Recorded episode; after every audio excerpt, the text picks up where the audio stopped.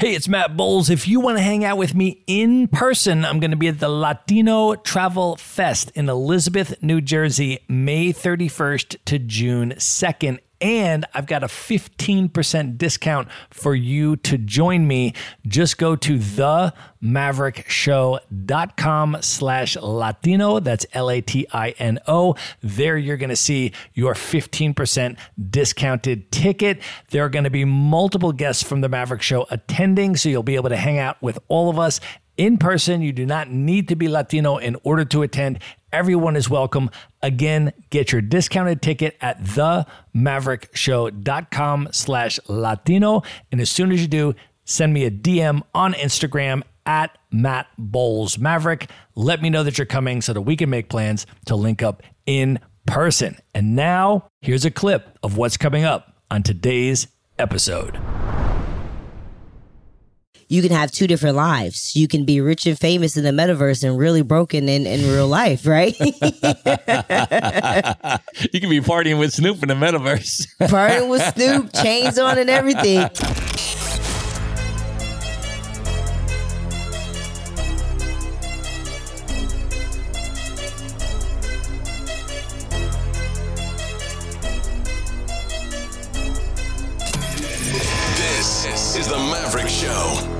Today's most interesting location independent entrepreneurs and world travelers and learn the strategies and tactics they use to succeed. And now, here's your host, Matt Bowles. Hey, everybody, it's Matt Bowles. Welcome to the Maverick Show. My guest today is Isis Love. She is a full time digital nomad, author, professional investor Airbnb superhost and crypto nerd who teaches financial literacy and cultivating a money mindset. She helps her clients learn how to budget and manage money and then how to invest it and multiply it through cryptocurrency and Forex trading. Originally from the US, she has lived outside the States for over eight years in countries ranging from Korea to Germany to Mexico, where she is currently residing, and hosting the weekly crypto lunch meetups in Playa del Carmen. Isis, welcome to the show. Yes, thank you so much for having me here. Thank you for having me on this platform. I'm looking forward to having this conversation with you today. I am so excited to have you here. You and I have been hanging out in Playa del Carmen, which is where we are recording this in person today. And let's just talk a little bit about the context for that because you and I were on the same panel at the Nomad Base conference here, which was a panel on investing for digital nomads. I was moderating the panel, and you were one of the superstar panelists. So, can you talk a little bit about how was the panel? How was the conference? How did it go? Yeah, yeah. So, first and foremost, was definitely grateful to be speaking on that panel and just reaching out to the community and educating them and putting them on the right path. I think it was really great. I think we should have way more of those panels because it does put people in position to be able to bring in multiple streams of income, to learn more skill sets, to learn how to boost their business, bring in more leads. So I think the way we're going in this world right now, more and more people are becoming entrepreneurs. Yeah, I think it was really good. We had a great, diverse array of people on that panel. And it was a super, super fun. I think the audience was really into it. We got a lot of good feedback afterwards. It was super fun. And there's a super cool crowd of folks down here in Playa del Carmen right now as well. But you've been here for a lot longer than I have. So let me just ask you about Playa del Carmen in general. You're a digital nomad. You could be anywhere. You're choosing to be here. Can you talk a little bit about, first of all, what is Playa del Carmen like for people that have never been here? And why are you choosing it? What do you like about it? Okay, that's a good question. So, for people who are not here and considering the area, it's magical. and what do I mean by that is, yeah, fresh food, fresh fruit.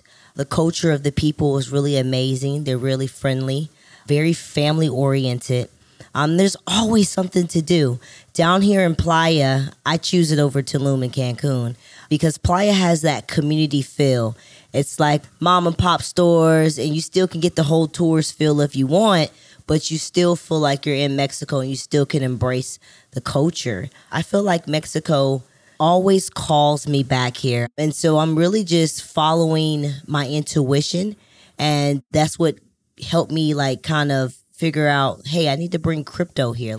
I know this is one of the reasons why I'm here to be able to educate people. So I love it. I love to be able to work from anywhere, especially somewhere tropical, and still reach the masses of people. Well, you are doing some pretty incredible stuff here. You do these weekly crypto lunches. Last week, you did a crypto catamaran ride, which I tried to get on, but it was sold out like well in advance. So you are doing a thing here. Can you talk a little bit about that? I want to hear about this catamaran ride because I didn't get on it.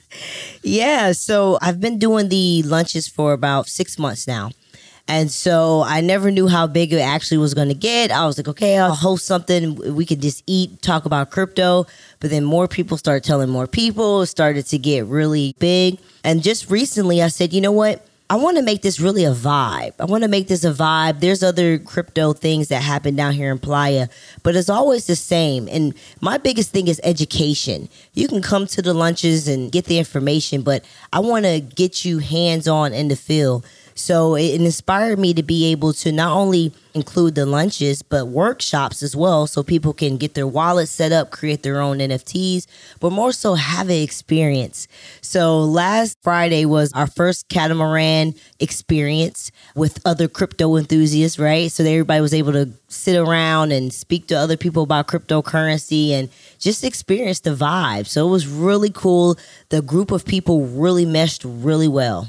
That's amazing. Well, I want to go back now and give a little bit of the backstory about how you got to where you are today, running things in Playa del Carmen.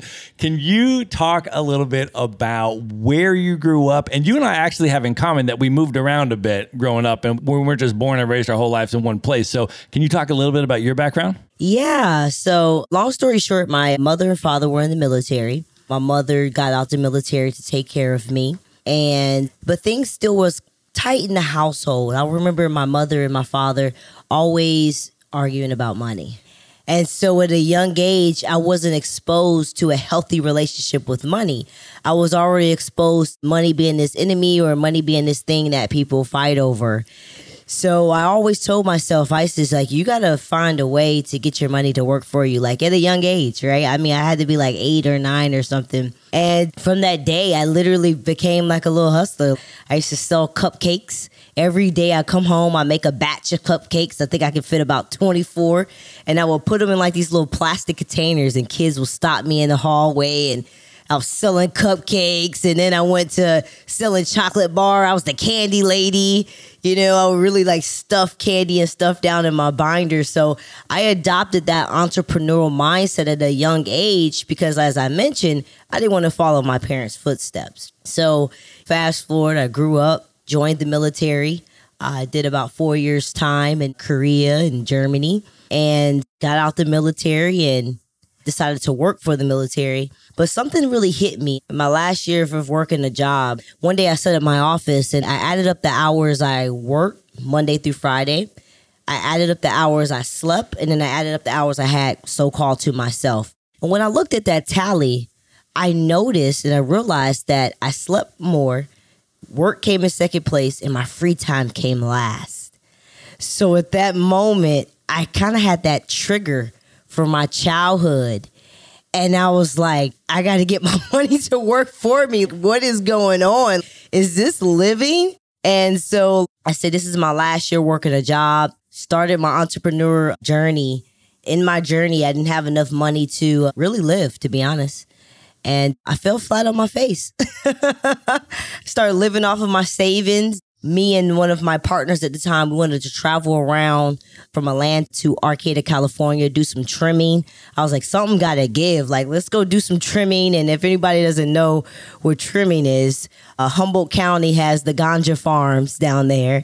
And back in those days when it was really like a big thing, you can go down there and make $30, $35 an hour trimming. So that was the plan to get some money. And so we were sold a lemon on the trailer Trailer was total lemon. Roof was rotted out. Man, at this time, my mind is blown. half of my savings was in there, man. when you did that and made the decision to take a trailer and just sort of go cross country, was part of that out of love for travel and wanting to see different places and wanting to be itinerant and move around? Or was that more of a business motivated plan and strategy? No, it was a mix of both. It was just loving to travel, wanting to just be out living on the road, basically. It was exciting. So it was something I wanted to experience. And then at the same time, we had a destination where we could find work and set up our camper as well. Right. And you had done a decent amount of international travel because you had been in the military before that. You had been in Asia, you had been in Europe. And then when you got out of the military, you continued to live in Europe. And then did you travel around in Europe for a decent bit while you were there? Yeah. So while in Germany, while still working for the US government, I definitely did a lot of traveling. I've been to Amsterdam, to Amsterdam a lot, been out to London, Spain, different parts of Germany. So like Berlin, Portugal. So I did a lot of different travel out there. Yeah. France. What would you say was at that point in your life, right? Like if we are going back to that moment before we go on with the story about the van, what had been the impact of that initial travel, like your initial travels in Asia and Europe up to that point in your life? Like, how did that impact you when you think back on it? I mean, what it really did is it opened my mind to be able to see that people live different. There's different different ways of living, different cultures. It also put me in a position to be humble and be grateful for what we have in America. People complain about it a lot, but we're really, really fortunate. So it just really opened my eyes to be in a position to just be more grateful. All right. So then you work for a while after you get out of the military and all that kind of stuff. And eventually you decide, I'm going to try to figure this out on my own. I'm going to chart my own path. I'm going to do my own course. I have a background in hustling cupcakes and everything else. I'm gonna figure it out, right? Yeah. I'm gonna figure out how to make my own money and not have supervisors and not have office hours and not have this kind of stuff. So you decide to do this cross country trip, and then what happens from there? So finally got up to Humboldt County. It took about two and a half months. During the journey, we stayed at somebody's farm that we knew for three or four days. We slept all down in San Diego in the car and parking lots and hotels by the beach sometimes. So it was really intense. My partner at the time was a woman. And so to two women out sleeping in the car is really freaking scary. and so it was a very interesting time in my life. But also, what I realized is that money wasn't outside of me. That's when I really discovered that money is energy. And if you know that you always have a supply, it will come to you. And so, what was your next move? What happened next? So my next move was I finally got to Humboldt County. I met this amazing lady, told her about our story. She allowed us to stay like in this garden shed that she had. And in that, I call that the incubation period. In that time, I started to really research what do the wealthy do from everything. Robert Kiyosaki was my first book that really turned me on the finances, to be honest. So I started reading that, and then I got a whiff of crypto. Didn't know what crypto was, but I always knew I love money and investing. So I got started to research, getting really deep into cryptocurrency. I got started with a company that later was a scam. really, at this point, I had really put the last bit of my savings into this crypto mining because I was just thinking about flipping the money. They took all my money. Later on, I decided to really educate myself on this so I could know what to look for.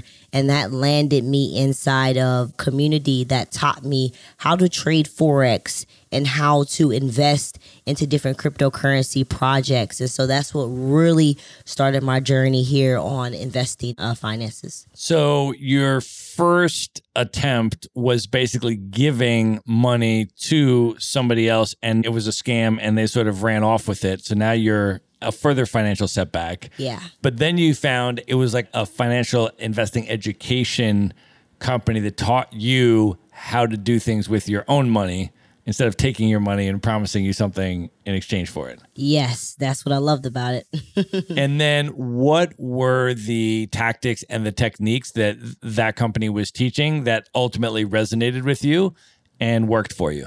Well, three things. The first thing was the easy education modules. I feel like a lot of people always want to go the free to skate way and go to YouTube University. Nothing wrong with it. I learned a lot from there. But the school had modules already set in place to be able to walk through the most basic person who didn't know anything about that subject to bringing them into an expert position. So the education and then the live teaching and you have a chance to really tune in live with the live educators, mirror trade with them, watch them mark up the charts, do the chart analysis. And then lastly was we called it the learn as you earn, where you literally can a mirror trade uh, traders. And then you also had apps that would literally send the alerts to your cell phone. So you were earning and learning at the same time. So you had very little money when you started this because you lost a bunch of your money in the van debacle. Then you made it all the way across country. And what little money you had left, you lost in the scam when they ran away with it. So you had very little money when you were starting this. Can you talk about with that little that you had to invest to begin with? How did that actually work and start growing and multiplying for you? Amazing. So by that time, I probably had about two side hustles down there in California. So what I started to do was I came up with something called a trading plan. And I started to set small goals that I can make daily so that I can start to take this money, live off of it, pay down my debt because you always want your cash flow to exceed your debt. And I learned a lot of that from Robert Kiyosaki. So I think my first daily goal was 50 to $60 a day. 50 $60 a day for about four to five times out of the week times that by doing that every month. So I had a steady income flow of, depending on the trades, let's just say between 700 and a thousand dollars, depending, because there's always ways you can increase that sixty dollars and get a little more, right? So give or take, I was bringing home about 700 to a thousand dollars a month extra, which really put me in a good position. And this was just from trading foreign exchange currencies yeah, this is just from trading foreign exchange currencies. And as I mentioned, of course, it's a skill set. It takes you a minute. But because I had the mirror trading and I had the apps that will literally tell me what to do, it really put me in a further position.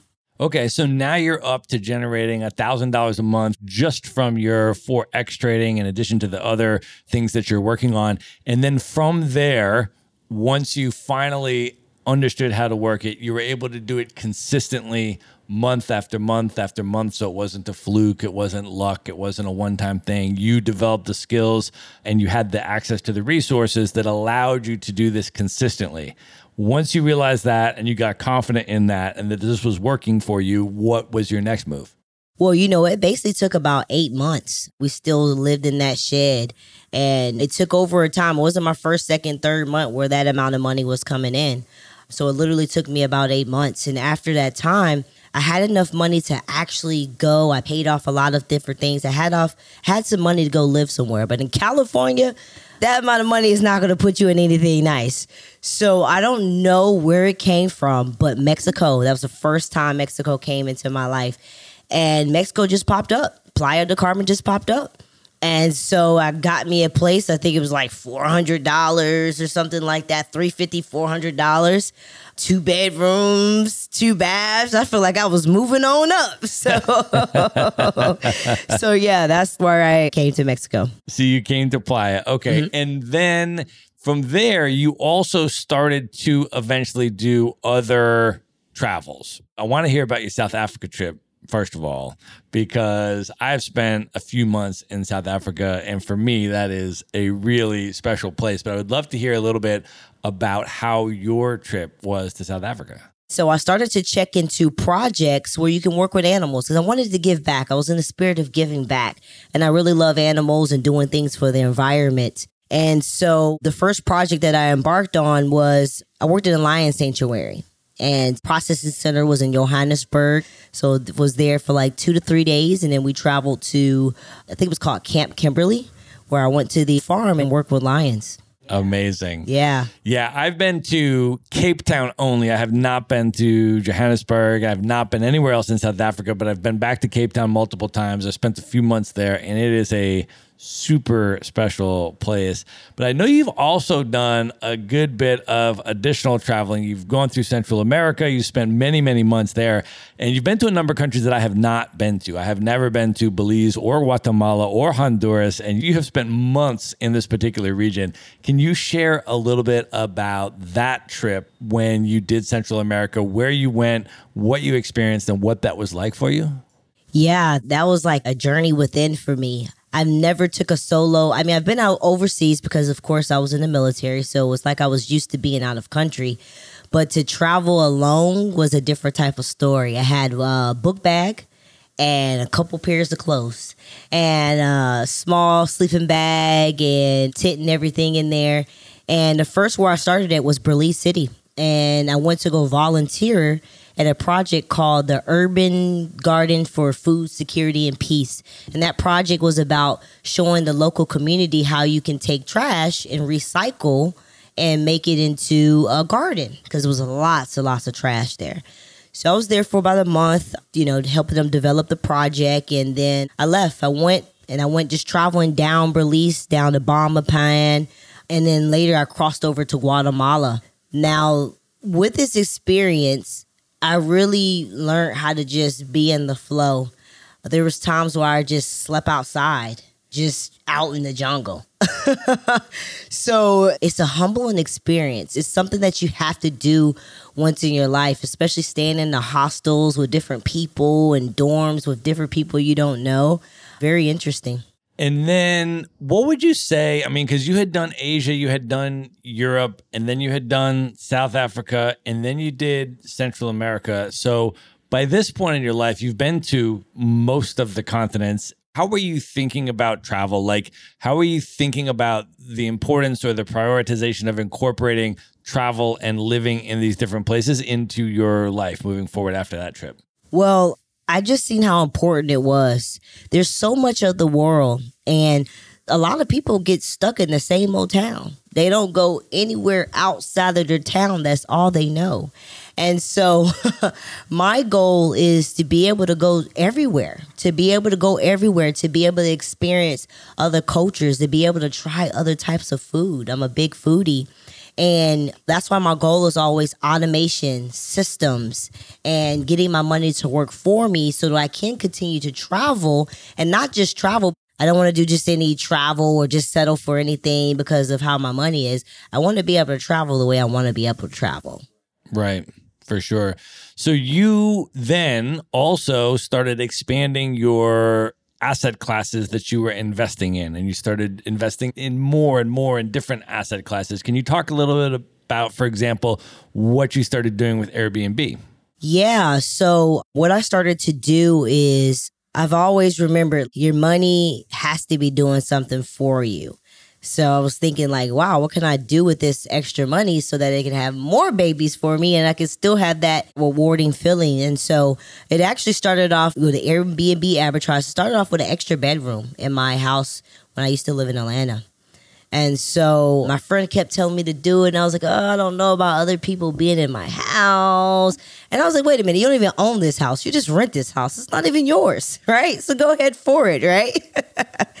and when I tell you the checks was coming in every day, basically when everybody checks in, you basically get like the check the next day. It was amazing. I forgot very quick about who was at my house.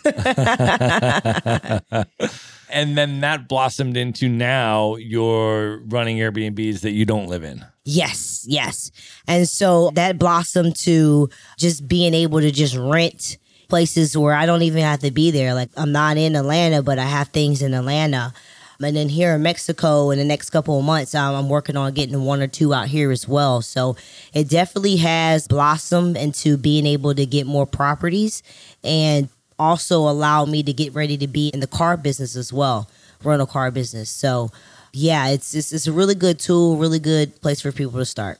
So let's talk a little bit about how you grew your business and what you're doing now in terms of teaching financial literacy and teaching investment and all of that. Can you talk about how you went from investor and then full time professional investor who was making a full time living off of investing to teaching other people and building the business that you have now? Yeah, so I've built a lot of my business through online. A lot of people followed my journey when I was homeless online. They followed my journey. I was always still talking about financial literacy.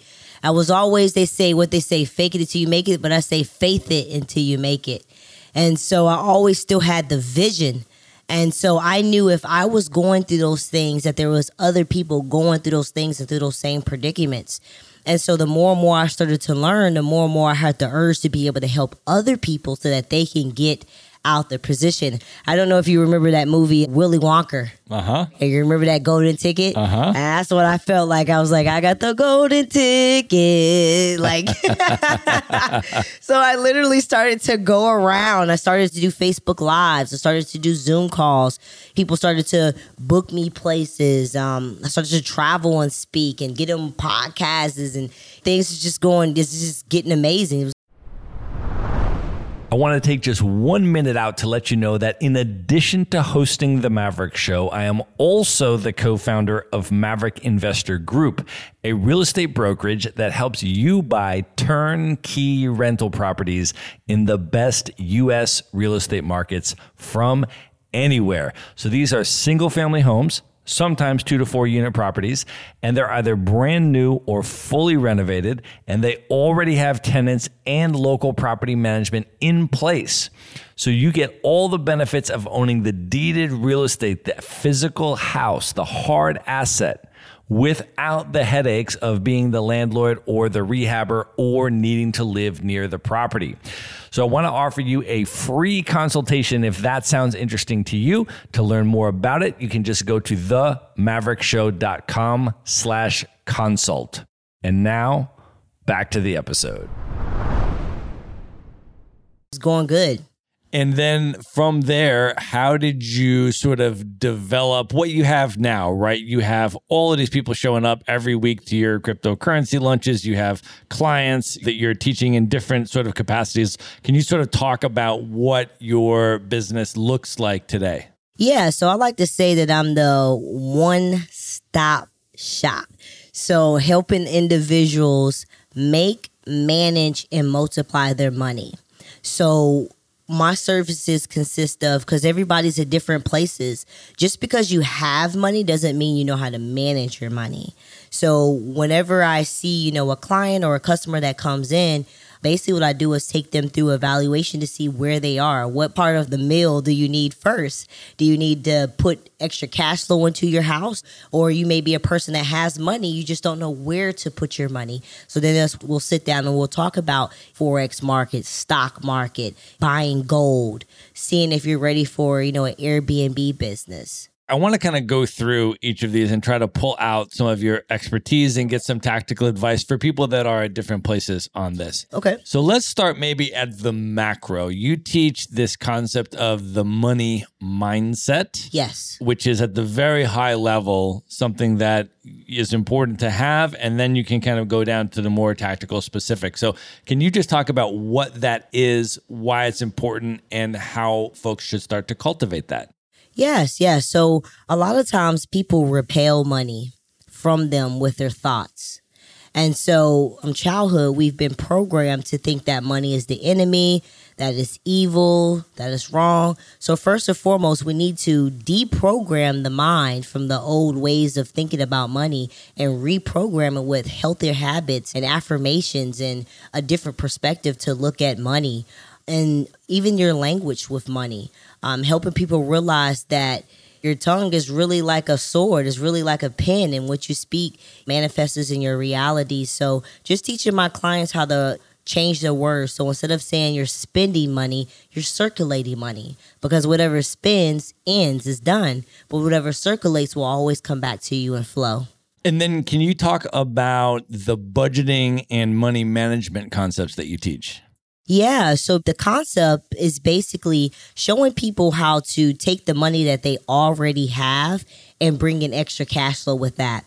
Most people don't have a plan. They just go out every month. They just go out and eat all willy nilly. They just go to the grocery store. They don't have a budget. They don't have a grocery list. So what happens is people get these things called money leaks where they think they don't have money, but because they don't have eyes on their money, they're not sure where it goes. So what I do is I help people realize, well, hey, look, it seems like you're going to Starbucks every day and your bill is total up to about $10 a day. That's about $50 a week. How could we minimize this and put at least $30 back into your house and from the money the overflow that the people have that's when we start getting into the investing Okay, so let's then talk about that. Let's say someone has a efficient budget and money management concept and that they are making more than they're spending and the amount that they're making over what they're spending is going into their call it investment bucket, right?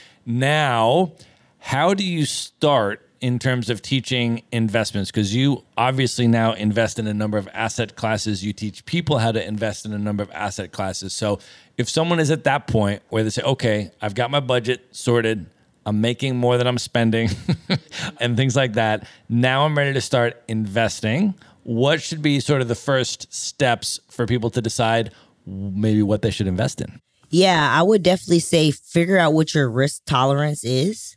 That would be one thing. And then also figuring out how do you want your money? Are you looking for something long term? Are you looking for something more short term? Because that also will dictate which plan you should go for. But I mean, I'm a firm believer if everybody should go ahead and get started with cryptocurrency, getting their wallet set up, you know, going to a coinbase.com or a crypto.com. Very easy setup. You know, they'll ask for your name, your personal information. And once you have that set up, you know, at the end, maybe I can drop a couple of coins, but there's a couple of long term coins that you definitely want to have in your portfolio. Well, let's drop them right now. Let's go ahead and drop them right now. I'm trying to pull out to pull as much as I can from you on this episode, girl. I mean, I, you right. know. So let's talk about that. Okay, so step one in terms of the onboarding for people that don't own any cryptocurrency at the moment is to set up an account on you mentioned either coinbase.com or crypto.com and from there, once you do that, you can transfer in your fiat money, as they call it, right? Either US dollars or whatever your local currency is, into Coinbase or crypto.com. That then allows you to buy cryptocurrency on that platform. Yes, that is correct. Okay. And then what do you recommend that people buy? So yeah, so definitely, and like I said, everybody has their own opinion. I'm, I'm not some financial advisor, but I would definitely say check out the project uh, Cardano. The ticker is ADA. If you can, you don't have to buy the whole Ethereum or the whole Bitcoin. You can still put money into these projects and still capitalize off of them. I would definitely say XRP. And if I could just throw one sleepy giant out there, two of them, I would say two of them will be Stellar XLM and VeChain. Okay. We are going to link all of these up in the show notes. Yes. And then, obviously, as you mentioned, of course, not financial advice. Any of this stuff could go to zero tomorrow. So do your research and invest at your own risk. But I am very curious in terms of the ones that you are most bullish on and that you are investing in the strongest yourself. So I appreciate you sharing those. So just to sort of recap this a little bit, you do recommend that folks have a position in the top two coins, which are Bitcoin has the largest market cap, Ethereum has the second largest market cap. So you do recommend those two. And then you listed about three or four coins that are going to be a lot less expensive and currently have a much smaller market cap than those two, but you feel based on those particular projects and studying them that they have the upside potential. That is correct. All right. So we are going to link some of those up in the show notes. So you can go and see where Isis is investing her money. And then from there, okay, let's say you go to one of those exchanges and you buy some of those coins. So now somebody owns, let's say they buy, they put a little bit in all five or six of those that you just recommended. Now, what? Do you just hold them or do you then generate yield on your coins while you're holding them? And if so, how do you go about doing that? Yeah, so that's a good question. So it definitely goes back to what does the customer ultimately want? Do they want to pull it out or do they want to keep it in? If you do want to keep it in, I would suggest there's different places where you can stake your crypto. So basically meaning there's a place where you can hold your crypto that's outside of the exchange. Now some exchanges will give you interest for letting it sit there, but not all of them don't. So most banks offer what a 0.1 APY. They don't really offer that much, but you have crypto platforms like Celsius and Nexo that allow you to get 18%, 23%, 50%. And as your money is sitting there, it's growing, it's accumulating uh, value. Now, it could be a little risky too, as well, because some projects you got to lock your money up for a year. Some you could do a month. So you just want to really check out. You want to read the terms and conditions and you want to see if that sits well with you. But Celsius and Nexo are two known platforms. So I, I feel pretty good with those. All right, we are going to link those up as well in the show notes. So you will be able to see links to all of the different platforms that Isis is talking about and using uh, herself to do this. And then the different cryptocurrencies, the different coins can all generate a different amount of yield. So when someone goes to a platform like Celsius or Nexo, it will say, for this coin, you can generate this much yield. For this coin, you can generate this much yield. And it all depends on which coin you have and how much yield they'll give you. Is that right? Yes, that's correct. And you may have one exchange that gives something and another exchange that gives something. So whichever has the highest one, I say put it there. Now, those exchanges are what are called centralized finance mm-hmm. exchanges, right? And then there's also the entire realm of decentralized finance or DeFi. Do you go into that realm and teach people how to operate in the decentralized finance realm, or do you recommend most people stay with the centralized finance realm with the Nexo and the Celsius? Well, you know, I use both to be honest. The centralized is just more secure. You got more of the government, more information is going into it. And of course, we do want to get to a point where we're more sovereign. Things are more peer to peer. We don't have to have the government all in our business. So I use both, but I feel like the more crypto expands, some of the decentralized, you know, some of the DeFi projects are going to be a little bit more I don't want to say secure, but more trustworthy. Right. Yeah. So there is basically in crypto a giant spectrum of both risk and reward and all of these types of things. Yes. And so you help people to sort of navigate where they're comfortable in terms of some of this risk reward spectrum, in terms of what to buy, in terms of where to put it to generate yield, and all of those types of things. Yes. Yep. So that's why we definitely do like an intake appointment to really just get these questions asked so we can really put a plan together tailored to you. Okay. And then can you talk a little bit about what that portfolio will ultimately then look like? Is it a, a, situation where most of your clients will eventually aspire to get to a cryptocurrency portfolio where they're invested in multiple different coins, five, six plus different types of coins. And then they have those invested in some of these yield generating platforms while they're holding them. And then they continue to put money in on an ongoing basis. Is that sort of how most of people set it up? Yeah, I definitely tell people definitely do what your money can allow, but I would definitely get like a weekly, bi-weekly, if you can't do bi-weekly, monthly flow of the money just automatically coming out to the coins. So if you got 6 coins in your wallet and let's just say you can only do a 100 a month, split that up between the coins. So I tell people whatever extra money that you can get, definitely put it in there and yield as much as you can, but this is where kind of like the trading comes in because I don't touch any of my long term crypto. It's just long term. But then people can invest and invest and invest, but they still need money to live off on. And so then that's when the trading comes in. Because with the trading, you're putting yourself in position to be able to make money daily. Right. Let's just talk about for the longer term investors mm-hmm. that aren't trying to do this in a professional capacity to generate their daily living income off of trading cryptocurrency. Mm-hmm but rather they're looking for the long term investments in crypto.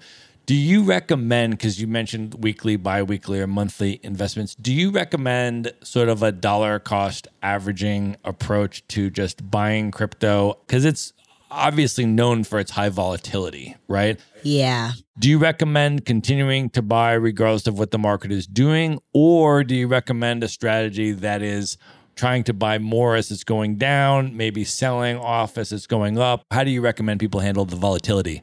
Well, it does actually involve the trading, what I was speaking about. So, first and foremost, always buy the dip. When it's low, buy more than what you would normally buy. Now, when it's high, depending on which project it is, I will buy a little less, but I will still buy. So, the strategy that I use is buying as much as possible at the dip, still buying when it's high, maybe not as much, and then hedging your money. So back to the trading in essence, because although your portfolio may be looking crazy because of the market going down, well, when you know how to sell against the market, you're making money on the sell as well, and which puts more money in your pocket to be able to buy the dip more. And then also to speak about long term, there's artificial intelligence that will trade for you long term where you may not have that time to sit down and learn the skill, but hey, you have a thousand dollars to just put into an account and let the trading artificial intelligence trade for you as well. All right. Now, I also want to talk to you about NFTs and both the investing side of buying NFTs mm-hmm. as well as the creator side yeah. of creating NFTs because I know that you teach people about both. Mm-hmm. So, can you maybe just start with, for people that are not familiar with NFTs, what are NFTs? Why are they significant? And then maybe talk a little bit about investing strategies for buying NFTs. And then we'll get into the creation of NFTs for people that that's relevant for as well.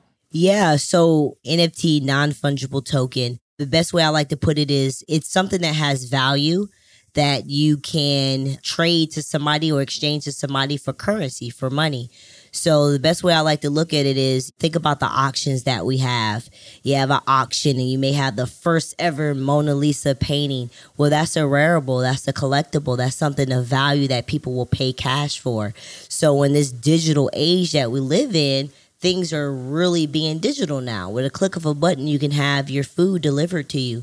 So now, with the NFTs being digital, it puts artists in the forefront to make more for their projects and to also receive royalties. So what NFTs is really doing is it's creating a place for people to have ownership of their thing. Like actually have ownership, actually have rights to their artwork, to their music, to their photography. Some of the NFTs are just art. Some of them actually have use case. Some of them are actually doing things. Some of them are attached to the metaverse. So NFTs can get very deep. You have something called NBA Top Shot, where I brought a moment. I brought a moment, like a WNBA moment. She's making this move, but it's an NFT. It's a moment. And so it's in my wallet, it's attached, and then I can go back and sell that moment as well. That's really dope. Yeah, no, I think we should give people some examples of the scope of some of these NFTs. So I have purchased some NFTs over the last month as well. A really cool one that I purchased, especially because I'm a hip hop fan, is that Nas just dropped his first two NFTs. And what he did with the NFT drop is he was selling 50% of the streaming royalties to a song. Okay. And he did this with two songs. So he sold NFTs, and everybody that bought one of the Nas NFTs received a fractional ownership of the streaming royalties for that particular song. So it's passive income, and you get streaming royalties forever as long as you own the NFT for the streaming revenue from that particular song by Nas right? Wow. Yeah. And so this is how a lot of musicians now, I think, are conceptualizing this. Mm-hmm. So there's a platform called royal.io, which is where Nas dropped these NFTs. I think he may even be an investor in the platform itself in the actual business, but royal.io has raised millions of dollars now and they're a platform where musical artists can drop NFTs and raise money directly from their fan base. Wow. And it allows the fans to basically invest in the artist. So the artist gets all this money up front, right? And the fans are investing it because they believe in the artist and they own a piece of the rights to their favorite musician's work. And sometimes, I mean, if you think about it, if it were like a small musician or somebody that's maybe it's one of the early albums or something, and you bet on this musician, I mean, Nas obviously somebody that's extremely established, but if you bet on like an early musician because you know their work and you're like, this is going to be the next fill in the blank superstar, and you all of a sudden are able to have that NFT and that fraction of ownership in there. So I think there's a lot of really interesting and exciting places that these NFTs are going. But as you said, it's a digital contract that's stored on the blockchain, mm-hmm. which may simply verify your ownership in a unique piece of art. But that unique piece of art may also have a whole series of rights ascribed to it, such as the rights to royalties of a song or the right to admission to an event. Gary Vaynerchuk just launched an NFT called Flyfish Club, which is he's part of a restaurant group, and this is the first ever NFT membership only restaurant. wow. The only way you can get into the restaurant is with if you own an NFT, right? Wow. Yeah. But it's not like a club membership or something like that where you pay every year and it's that. No, you own it as an asset. You pay one time, you own it as an asset. And then if it goes up in value or you could sell it, any of this kind of stuff. So there's all of these different really interesting examples about how different industries are using this NFT technology. Yeah, it made me think about really quick when you're talking about hip hop and Nas, made me think about Snoop Dogg. Snoop Dogg buying his big plot of land in the metaverse and having his mansion passes. If you want to come kick it with him, the pass is an NFT, which gives you the credentials and the rights to do certain things. So, yeah, this is a very innovative space. Can you talk a little bit about the metaverse, about this concept for folks that are not familiar with it? Maybe they've heard the term, but what is the metaverse and how does that work in terms of buying land and doing these things like that Snoop is doing, for example? Yeah, so the metaverse is old but new and is literally a digital reality outside of the reality that we live in now. The best way I like to say it is like imagine if you were here when God or whoever you believe in first created the earth. Well, that's what the metaverse is like. We're at the beginning of the new earth, the digital new earth. And so before it's populated and before everybody gets on there, this is why people are in there already claiming their land, claiming already claiming territory in there because you can have two different lives. You can be rich and famous in the metaverse and really broken in, in real life, right? you can be partying with Snoop in the metaverse. Partying with Snoop, chains on and everything, really poor in the outside world. But I mean, there's casinos right now in the metaverse. There's even an NFT that you can buy. And so whatever the house takes, you take a percent of the money that's being made daily. So there's people in the metaverse meeting up at casinos, playing casino with each other. You even can hire people in the metaverse. So you can buy NFT characters that may be bankers or construction workers, and they'll work in the metaverse for you with a hourly wage of whatever coin you're getting it from. now, are you buying things in the metaverse now? Are you betting on that as like a long term investment strategy and looking to build assets there? So honestly, I haven't brought any land in the NFT space yet. I did just get my Oculus 2 glasses, so just checking it out. Actually, the metaverse is still pretty much a new space for me as well. So I'm learning and growing from that every day. But there is a couple of projects that I am eyeing, especially with it being at the dip right now.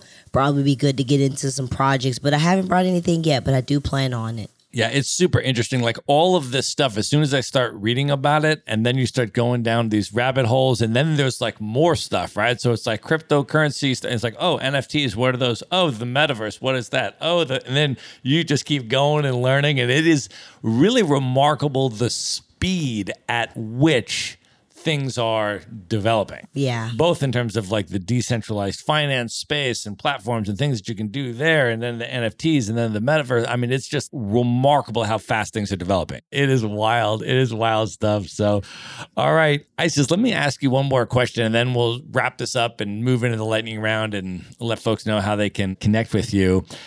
When you think back about all of your travels and the places you have spent time and the fact that you are now a location independent digital nomad, what impact has all of it had on you? Why do you continue to travel today? What does travel mean to you?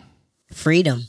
I feel like when you're able to wake up in the rising, I don't really say morning, but when you wake up in the rising and you're able to say, what should I do today? You have total complete of your time where you're like, where should I travel today?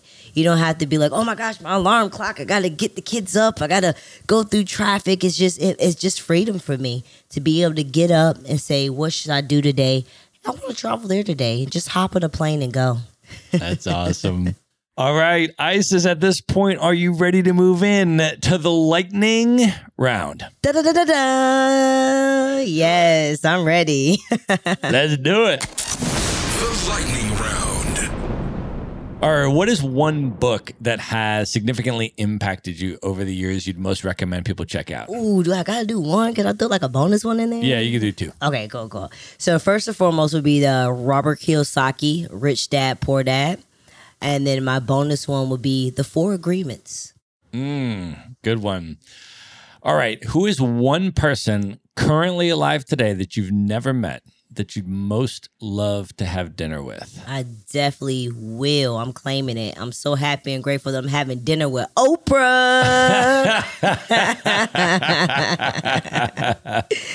I love it. All right, knowing everything that you know now, if you could go back in time and give one piece of advice to your 18 year old self, what would you say to 18 year old Isis? I would definitely say kind of like a just like a two part thing. I would definitely say find out how to get your money to work for you as fast as possible and to make sure that your income always exceeds your expenses. Love that. All right, Isis, of all the places that you have now traveled to, what are your top three favorite travel destinations you'd most recommend people check out? I would definitely say Guatemala. Any part of Guatemala. Any part of Guatemala is dope. If I could really pick out one, I'll say Antigua and Lake Atitlan in Guatemala. Second place I would definitely say is Johannesburg. Johannesburg, South, South Africa. And then Mexico. nice. I love that. I've heard amazing things about Johannesburg. I've never been. I just keep going back to Cape Town. I spend months and months there for some ridiculous reason I have no excuse for. I've never gone to Johannesburg, but everybody keeps telling me, like, yeah, you got to go. Yes. So next time in South Africa, that is definitely going to be my priority. All right. Isis, I want you at this point to let folks know. Let's start off letting folks know a little bit about the services that you offer and who is your ideal client? What type of person would be a good fit to work with you? And what do you offer? Okay, so I would definitely say my ideal customer will be actually two types of people.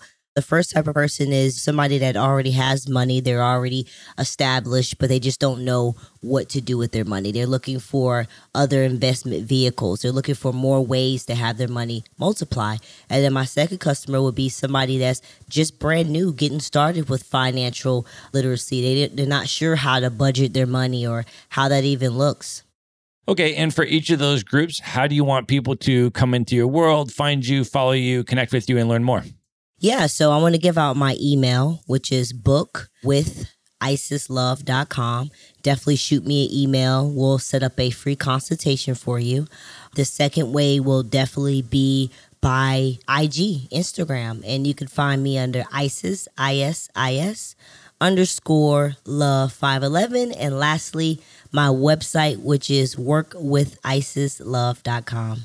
Amazing. We are going to link all of that up in the show notes. So you can just go to one place at themaverickshow.com, go to the show notes for this episode, and there you will find everything we discussed on this episode. You're going to find Isis's book recommendations, her cryptocurrency coins that she's most bullish on and buying herself right now, the platforms that she recommended for crypto for getting started, as well as all the ways to follow and contact her. Isis, this has been amazing. Thank you for coming on the show. Thank you so much for having me. All right. Good night, everybody. Good night. Be sure to visit the show notes page at themaverickshow.com for direct links to all the books, people, and resources mentioned in this episode. You'll find all that and much more at themaverickshow.com. Learn how Maverick Investor Group can help you buy cash flowing rental properties in the best U.S. real estate markets, regardless of where you live.